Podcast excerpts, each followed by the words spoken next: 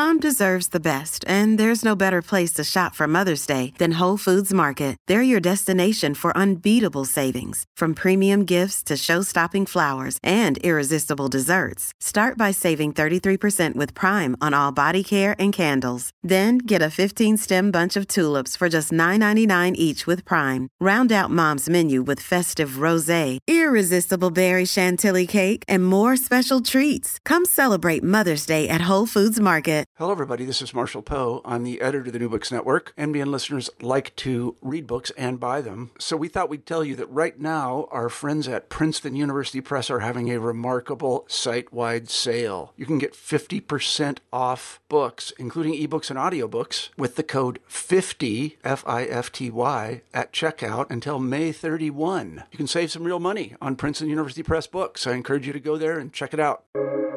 Welcome to the New Books Network.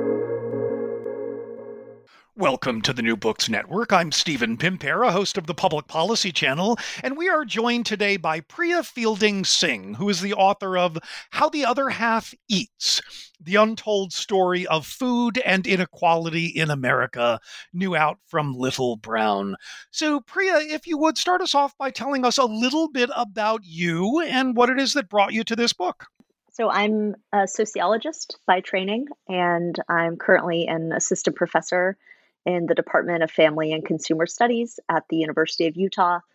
And I was really drawn to this topic of food and inequality um, because when I was a graduate student uh, doing my PhD in sociology, I was interested in studying something that I saw as both an outcome of inequality, but also a driver of inequality. Um, so the food that we eat is very much a product of our social class, our race, the neighborhoods we live in, the schools we attend, the resources that we have. But the food that we eat also fundamentally drives really important outcomes for us, including our educational success, our health and well being. And so I was interested in food as both a symptom, but also a force. And that really brought me to the topic and and compelled me to do a lot of the research that's really underpinning the book trying to understand the drivers of people's food choices across society. Um, in particular i focus on families food choices and how those food choices are the same or are really different depending on the means and privileges that families have um, and also what the impact of those food choices are on families uh, well-being so, in order to get there, you you interview uh, 160 families, and then four of those uh, you conduct much more in-depth uh, research with. Why don't you tell us a little bit about those four families, if you would? Absolutely. So, the four families were um, all families that I had conducted an interview with in an early uh, part of the study, and I chose these four families because they lived such incredibly different lives. Um, so uh, the four families are Naya. Uh, so so the time that sorry, I am actually going to go back and, and rephrase this. Sure. Um, so I so in my work, I really focus on. Um, I ended up focusing a lot on mothers and the work that mothers do around feeding families, and so the book is about four families, but it's also really about four mothers who are trying to get their kids fed. And, you know, on the lower end of the socioeconomic spectrum is a mom named Naya, who is a black single mother who is living really well below the poverty line, depends on a lot of uh, federal assistance in order to make ends meet. Um, right above the poverty line is the next mother that I spent time with, Dana, who is you know what we would consider to be a member of the working poor. She's she's also a single uh, mom. She's white. She has two daughters and she is working a full-time job and is you know making just enough money to not qualify for any benefits but is is really living in many ways hand to mouth.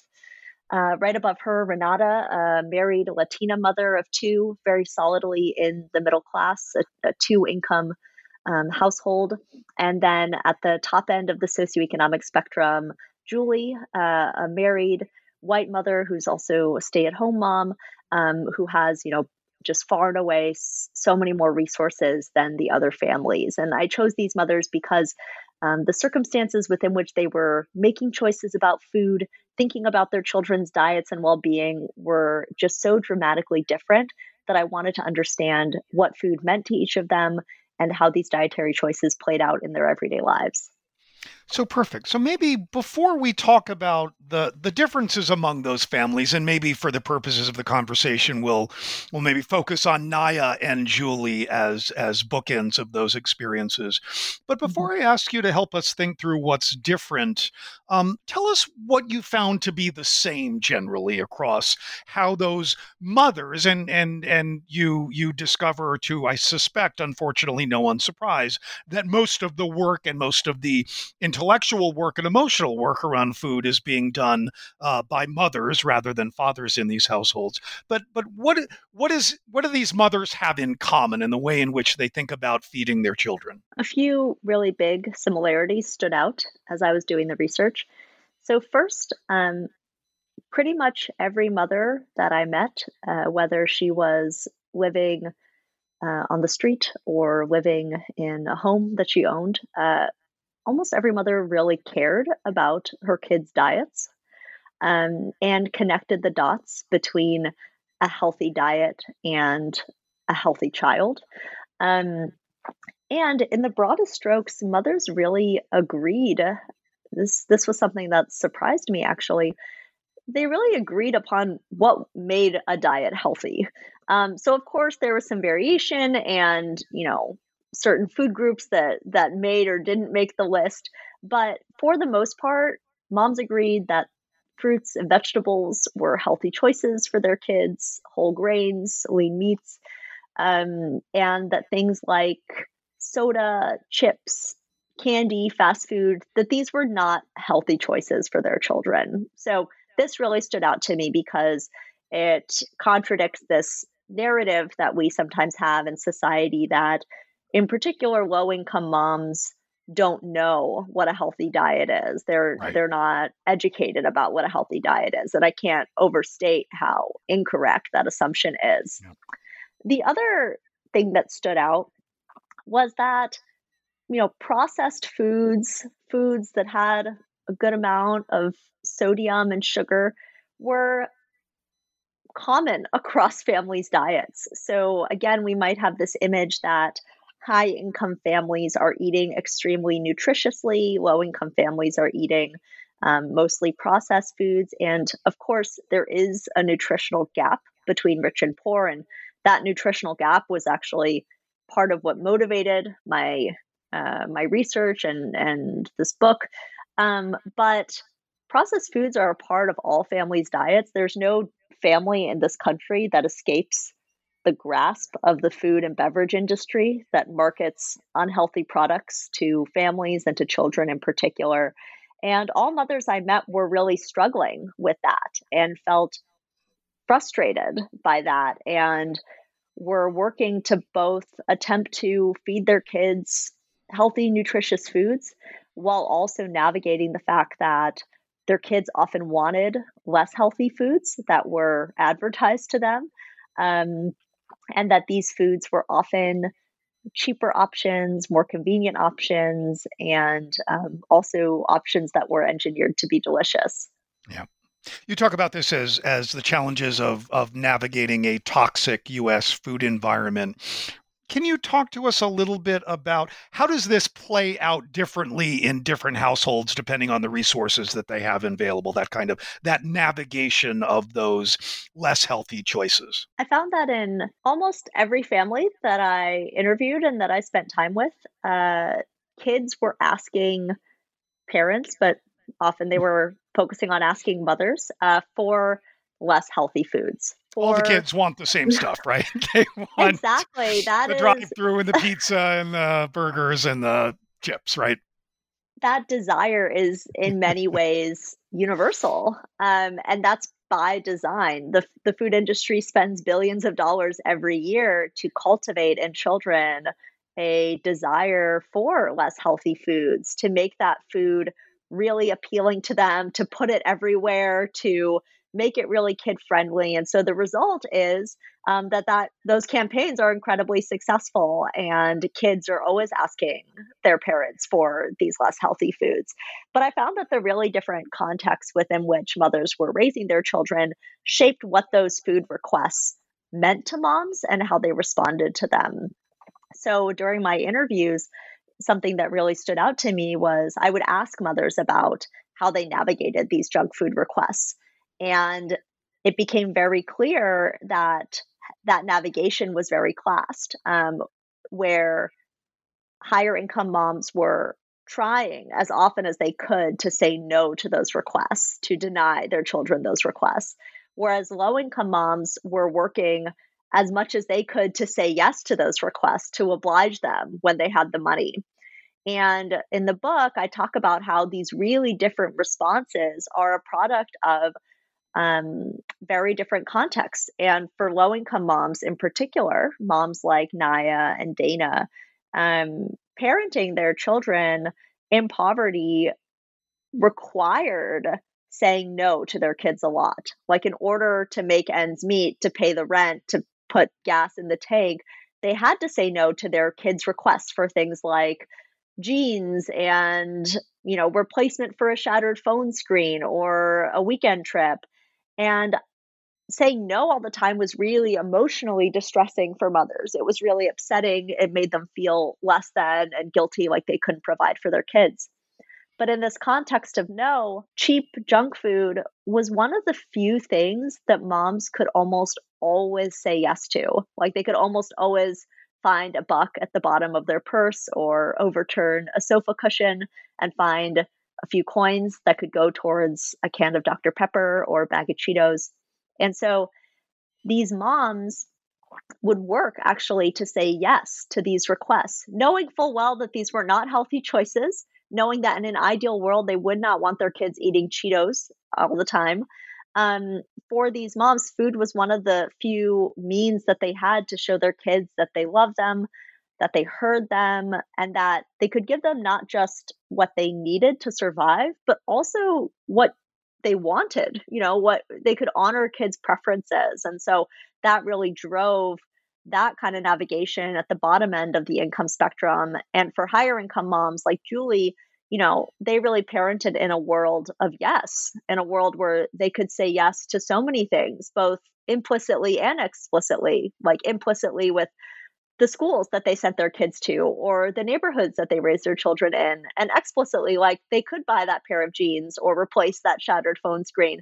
And so for them, saying no to their kids about junk food wasn't as emotionally distressing. They didn't worry that their kids were going without and so the ability to say yes really drove the fact that they said no as often as they could to these junk food requests. One of the one of the many things that that struck me about these sections of the the books is that you point you point out the cultural context in which these different mothers inhabit, and that that you know Julia, uh, uh, an affluent white woman, does not walk through the world facing regular judgment about her parenting behavior, whereas Naya is very much likely to to be defensive right? To sense that she is being judged in in in that behavior and that. That also affects the ways in which they think about the relationship they have with their children and those food choices. What else sort of struck you about just sort of thinking about those larger contexts and, and what it meant to how those mothers are navigating those choices? In the book, I talk a lot about a term that sociologists use all the time, which is um, the ideology of intensive mothering. And the ideology of intensive mothering really refers to a set of beliefs that are widely spread and deeply held in American society about what makes women good mothers. And these are standards that are um, extremely high. They uh, demand the highest level of devotion and self sacrifice. Um, in this country, we think that good moms are extremely child centered. They are, as I mentioned, self sacrificing. They are uh, labor intensive. They are expert guided. They put their kids first no matter what. Um, and in our country, we also uh, view good moms as being generally affluent, white, uh, married, uh, stay at home caregivers. And, you know, in many ways, that's who Julie was, even though Julie was continually striving to be a good mom and, and sometimes felt like she was falling short and felt guilty. Um, Julie was kind of the most, she had the most privilege of any of the mothers that I met. And she never worried about um, a lot of the things that moms like Naya worried about, like the way that Naya lived her life. She knew that she was not society's definition of a good mom because of the color of her skin and the lack of wedding ring on her finger. And so for Naya, in fact, in, in an almost kind of surprising way, giving her kids junk food and making sure that they had some of what they needed and that they were full and that they were happy. That was Naya's way of showing her commitment to intensive mothering and to being a good mom. Like Naya knew that she didn't have so much of what it would take to be an ideal mother in this country, but she had some things. She had every so often some extra cash she could put towards her kids. Um, she had time she could spend on her children. And so Naya used the resources, scarce as they were, that she had to show her commitment to her children and to show to herself and to others that she was a good mom. And also, of course, recognize that it brought joy to the kids and that made her happy too, right? Absolutely. It's both about the kids' happiness and about a feeling of maternal self worth. Right. So you talked earlier about about what what may surprise some people in that that that there wasn't a whole lot of evident difference in people's actual knowledge about what so-called healthy choices would look like. There are another couple of things you point to that I think are even more common in discussion and debate about poverty and obesity and food choices, particularly among low income households. One is that, well, part of the problem we've got here is food de- deserts. There's simply difficulty in accessing healthy nutrition food among low income households. And the other is that price is also a barrier. Can you talk about what you found along those two dimensions? So I think that the most prevailing narrative that we have in this country is that food deserts and differences in food access, geographic food access, are responsible for nutritional disparities. And when I was beginning this work, uh, that was accepted within the public health field as the reason. And as I was conducting my work, mounting research was accumulating in other fields like economics and medicine, showing that geographic food access, promising of an explanation as that may be, actually doesn't account for much of the nutritional gap. In fact, a recent study um, from 2019, esti- like using people's supermarket purchases across neighborhoods, estimated that just about 10% of the nutritional gap can be explained by differences in food access. And in my work, what I found was that while mothers across the income spectrum told me all kinds of challenges when it came to feeding their kids, geographically accessing the food that they wanted or needed wasn't one of those challenges. And and there's a few reasons for that. And these reasons are actually pretty generalizable across the country. So, one of the biggest reasons is that in America, an extremely car centric nation, most people, including low income individuals and including residents of food deserts, have access to a privately owned vehicle. And this makes sense given, you know, what we've seen happening in cities. People are pushed um, into areas that might not be close to where they work. Many people commute with a car. And yep. so the metric that we've used to look at food deserts, which is basically living within a mile of a supermarket, isn't necessarily that meaningful if people are driving a lot. And, and what we know is that 90% of supermarket trips in this country are made by car. And that includes people who live in food deserts. And so we've thought about food access as the big barrier, but it turns out that food access um, is actually not the primary barrier. And we've, we've seen this since we've opened supermarkets and food deserts and found that um, doing so does very little, if anything, to improve residents' diets. And so in the book, I, I shed some light on why it's not food access and use that kind of pair that with broader studies and research we have showing that indeed food access is not the the reason that we put all of our you know we put all of our hopes in it but it actually has not turned out to be the primary cause and price is definitely a more promising explanation um, to be sure low income families spend less money on food than higher income families, um, though they do spend more of their income on food than higher income families. Um, a lot of foods on a purely calorie basis. Um, unhealthy foods are less expensive than healthy foods. And so there's a strong incentive, especially if you're living in a food insecure household, if you're living really close to the bone, to buy less healthy um, but cheaper foods rather than healthier, more expensive foods. But as I show in the book, and as I've talked a little bit about today, what I also found was that um, price wasn't the sole determinant for low income families either.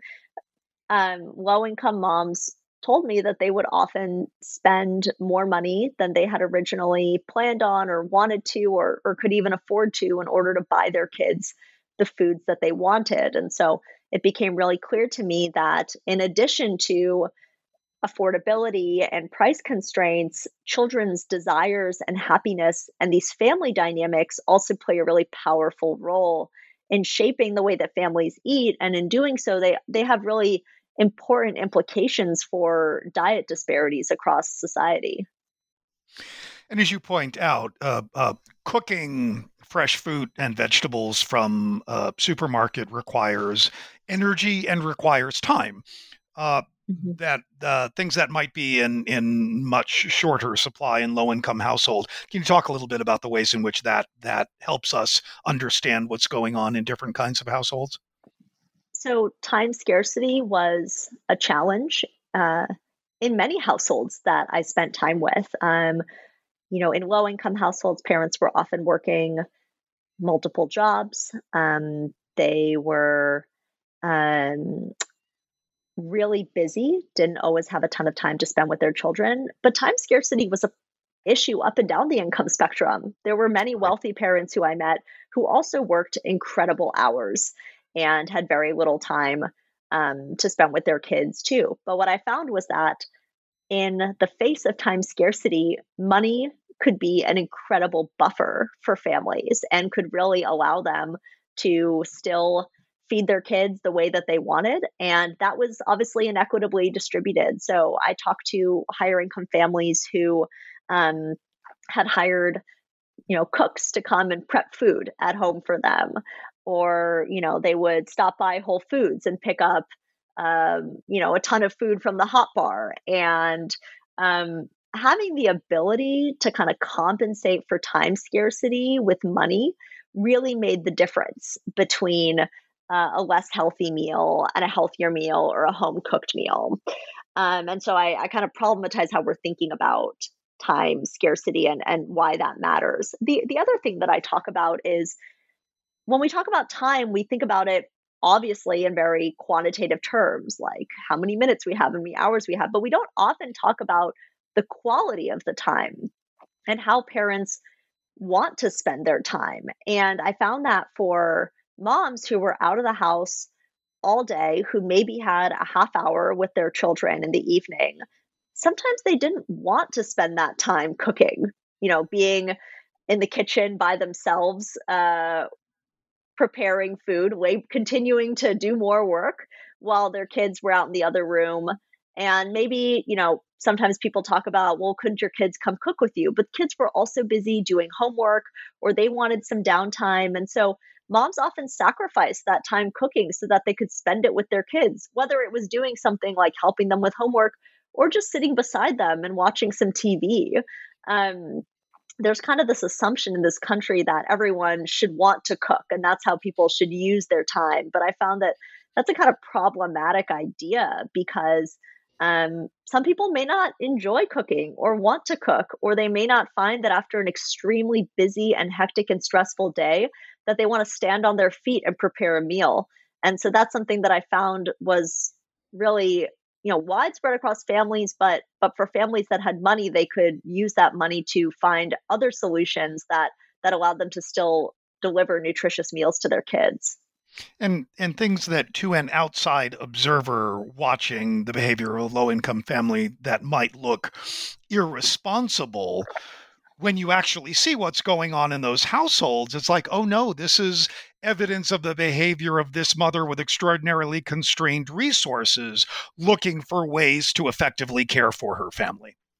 That's exactly right. And I think you've just hit on a major point of the book, which is to take these behaviors that are really easily cast as lazy or negligent and to put them into a really rich context so that they make sense.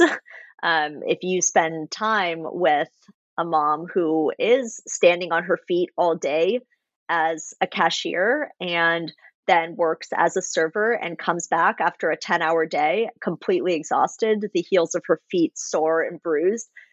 It's really difficult to then make the assumption that she should go stand in the kitchen and prepare a meal.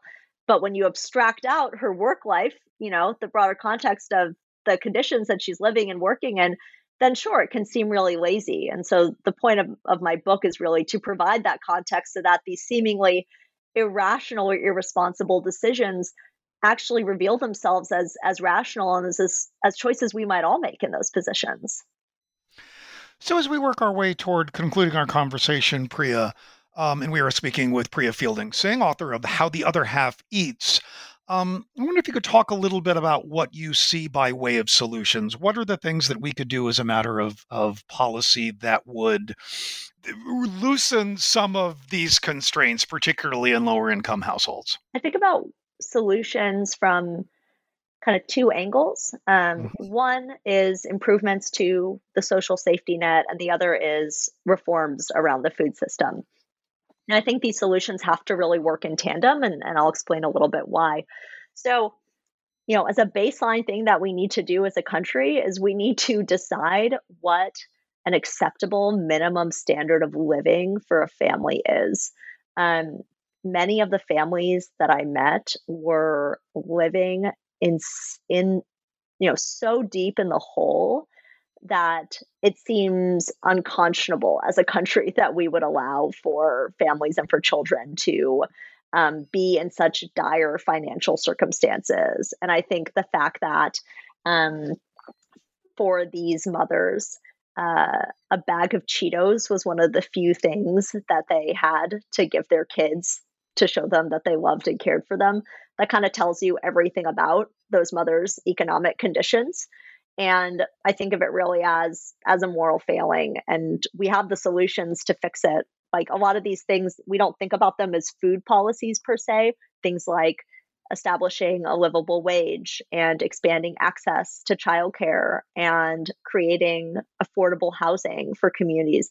Those things don't seem related to food but they actually have everything to do with food because if you elevate families out of poverty if you give them some degree of financial security and stability, then you actually fundamentally shift the meaning that food plays in their lives. And you make it so that a bag of Cheetos isn't the only thing that a mom can give her child. And if that's the case, then that has just really profound implications for how families are going to eat and how moms are going to approach feeding their children and responding to their kids' requests. And so I think of the social safety net expansions and the elevation of families out of poverty as sort of a necessary starting point. Um, but that also won't go far enough because we have a food industry that is extremely predatory and powerful and targets children, particularly low income kids, Black and Latinx kids. So, kids who we already know bear the harms of, um, of less healthy diets to start. And so, banning marketing to children under 13, really, really regulating marketing of food and drink, something that we see happening in other countries across the globe. Um, really reining in the food industry and deciding that this is a public health crisis that needs to be managed, that can't just be um, you know, it can't just be about companies' profits. It has to be about families' health and well being. And so I think about reforms to the food and beverage industry as necessary um, to be paired with these social safety net reforms that would then give families really a chance to feed their kids what they want versus what corporations are pushing on them or what their circumstances are demanding that they do in order to show their kids love. You've been listening to the Public Policy channel of the New Books Network, and we've been speaking with Priya Fielding Singh about her new book, How the Other Half Eats The Untold Story of Food and Inequality in America. Priya, thank you so much for joining us today. Thank you for having me.